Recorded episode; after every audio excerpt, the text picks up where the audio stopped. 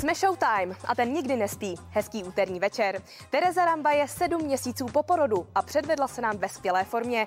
A jak vypadá profesionální ucho zvukaře, který dostal televizní cenu BAFTA? No a kdo z nás by doma nechtěl mít Marilyn Monroe? Máme možnost. Aukční síň v LA dala do aukce fotografie této blonděté hollywoodské krásky. Fotografie slavné herečky vznikly mezi lety 1945 a 1953. Většinu polaroidových snímků pořídil fotograf Andrej de Dines a pro sběratele jsou skutečnou lahůdkou. Většina těchto fotografií ještě nebyla nikdy publikována a proto jsou tak vzácné. Vyvolávací cena jedné fotografie byla stanovena na tisíc dolarů, tedy více než 25 tisíc korun. Marilyn nechodila ani na střední školu a focením se začala brzy živit a tyhle fotky ji ukazují ještě předtím, než se stala slavnou. Do aukce je zahrnuta i unikátní fotografie, kterou podepsal zakladatel pánského časopisu Hugh Hefner, pro kterého byla Marilyn symbolem i můzou. Tady je vyvolávací cena poněkud vyšší, přesahuje 50 tisíc korun.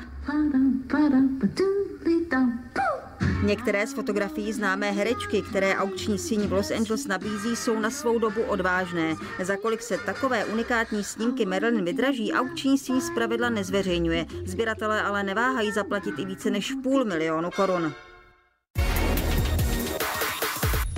A je jasno, filmový svátek v podobě předávání Oscarů čeká poprvé po 40 letech změna termínu kvůli dopadům světové pandemie spojené s nemocí COVID-19 na filmový průmysl se gala večer z tradičního únorového termínu posouvá o dva měsíce, tedy na 25. duben. Posunuto je i udělování ceny BAFTA Britské akademie filmového a televizního umění. Všechny tyto změny dat mohou být opravdu matoucí a stále je toho hodně neznámo, protože že tato pandemie je zjevně nepředvídatelná. Určitě jste se na ulicích setkali s elektrokoloběžkami a možná je i vyzkoušeli. Ale co jste určitě neskoušeli, je tohle. Jezdítko, vozítko, nevím přesně, jak se to jmenuje, ale jako dopravní prostředek super, ne? Jen teda nevím, jak by probíhala jízda na podpacích. Ale co už. Pro lenochy jsou to ideální dopravní prostředky. Klasickým skateboardům šlapou na paty vylepšená elektronická vozítka. Populární jsou nejrůznější balanční přístroje, které simulují jezdcovou pohybovou intuici. Tohle je údajně nejmenší elektronické vozítko na světě, které připomíná notebook na kolečkách. Volkcar není nic jiného než přibližně 3-kilová placka, která vás dokáže vést rychlostí až 10 km za hodinu. Ovládání trendového přibližovadla je snadné. Zatáčíte přenášením váhy. Když se skočíte, přístroj automaticky zastaví. Nejen, že uveze osobu o hmotnosti až 120 kg, ale dokonce má tolik energie, že dokáže bez problému tlačit do kopce i větší náklad. Stylový dopravní prostředek vydrží jet v kuse přibližně hodinu a dobíjí se přes USB konektor. Velkou výhodou je, že díky jeho malým rozměrům ho můžete nosit stále při sobě. Místo parkování ho prostě a jednoduše strčíte do tašky. Chcete si užít svou oblíbenou hudbu naplno? Tak teď budete mít možnost. Showtime se sponzorem pořadu Niceboy si pro vás připravili další nadupanou soutěž.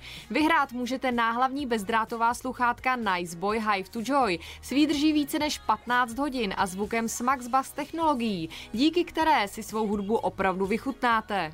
Stačí již teď zabrouzdat na Facebook Top Staru, jak jste zvyklí, a odpovědět na soutěžní otázku, která zní. Pro poslech hudby používáme orgán zvaný ucho. Věděli byste, jak se nazývají kůstky v něm se nacházející? Za A kladívko, kovadlinka a třmínek, nebo kladívko, kovadlinka a řemínek, a nebo kladívko, kovadlinka a bubínek. No a co takhle profesionální zvukařské ucho? No, to slyší snad úplně všechno a kluci z režie mi jistě dají zapravdu, že jo? No, těm samozřejmě neuteče vůbec nic. Ale na absolventa Filmové akademie FAMu Juraje Mravce stejně nemají. Ten totiž slyší dokonce tak dobře, že má na dosah britskou televizní cenu BAFTA. Juraj Mravec působí už 9 let jako designér zvukových efektů ve Velké Británii. Stal se tak například členem zvukařského týmu seriálu Koruna, pod který se podepsal úspěšný dramatik a scénárista Peter Morgan. We're ready for you, your majesty. Three, two, one. Každý zvuk je nějakým způsobem ošetřený a vlastně i stylizovaný do určitý míry. Takže si pod tím můžete představit vlastně opravdu úplně ty nejjednodušší zvuky, jako je položení skleničky, škrtnutí sirkou. Vy nahráváte, stříháte, kombinujete ty zvuky způsobem, aby jste vytvořili takovou koláž, eh, která v finále působí eh, jako úplně přirozený celek a dodá tomu obrazu vlastně život. Kolik hodin strávíte v postprodukci třeba na filmu, který má hodinu a půl? Dejme tomu, že postprodukce nějakého celovečerního filmu zvuková se může dělat tak jako tři měsíce. Záleží na velikosti, záleží na rozpočtu, jestli je to spíš dokumentární film, nebo jestli je to nějaký velký akční. U těch největších se to dělá třeba rok, ta zvuková postprodukce. A je to samozřejmě tým, dejme tomu pěti až patnácti lidí. Do jaké míry vás ovlivnila ta koronavirová pandemie posledních měsíců? No tak eh, celý ten filmový průmysl to ovlivnilo zásadně. Zatím neexistuje cesta, jak to natáčení pojistit, protože každý natáčení musí být pojištění pro případ, že by nevím, někdo onemocněl, především někdo z hlavních herců, nebo se stal nějaký úraz a to natáčení by se muselo, dejme tomu, o půl roku zrušit. To jsou ohromné náklady a vlastně žádný producent si nemůže troufnout jako bez tohohle toho natáčet. Jurajův zvukařský otisk se zapsal i do českých filmů, mezi které se řadí Kuky se vrací, Lidice nebo Tobruk. Dokáží se české filmy vyrovnat těm zahraničním? Já si myslím, že můžou, protože některé české filmy jsou hrozně hezký a jsou vlastně jako strašně potřební pro nás nebo pro naši českou duši, bych řekl. Eh, akorát si myslím, že Eh, nelze třeba ty britský nebo americký filmy porazit jejich zbraněma. Nedá se to udělat prostě, jako že se snažím kopírovat americký film, jako myslím, že tyhle ty pokusy vždycky dopadnou, že to vlastně vyjde směšně. Juraj Mravec ale dokazuje, že i Česká republika může mít dlouhé prsty ve velkém světě filmového průmyslu. Už před dvěma lety získal prestižní britskou cenu BAFTA za nejlepší zvuk a letos o ní bojuje opět. Zda se nominace podaří proměnit v cený kov se dozvíme 31. července. Letní scéna Muzea Kampa ožije životním příběhem slavné mecenášky umění Medy Mládkové. Zatímco loni se v hlavní roli představila Tatiana Wilhelmová, letos tohle žezlo přebere Pavla Beretová a Tereza Ramba. A Tereza se na zkouškách předvedla teda ve skvělé formě a taky v sexy modelech. Tereza Ramba je sedm měsíců po porodu jako proutek. Kostymérkám divadelní hry Meda, která se právě zkouší v novém obsazení, herečka se schozením kel po porodu ale velkou radost neudělala. Kostýmy hlavní postavy se musely přešívat. Zmenšovali mi hodně holky eh, kostýmy, ale Uh, uvidíme, co to, co to hodí, protože samozřejmě uh, dortíčky mi chutnají, takže uvidíme. Ale já jsem, my máme v rodině prostě mamka je strašně hubená a uh, ségra vždycky jsme byli a naštěstí to nemusím vůbec řešit. No. S materstvím se Tereza zžila rychle, ale o rady k mamince a sestře si bude chodit asi ještě dlouho. Radím se pořád, ale naopak je pro mě těžký jít do práce. Je to tak krásný, že asi si myslím, že nic víc už není. To je takový kliše, že jo, ale, ale je to tak. Je to tak krásný, že já jsem čekala, že řekneš, že do toho půjdu hned po druhý, po třetí, po čtvrtý. no, já bych mohla být těhotná a mohla bych pak mít ty miminka, ale ten porod by musel někdo zamísit.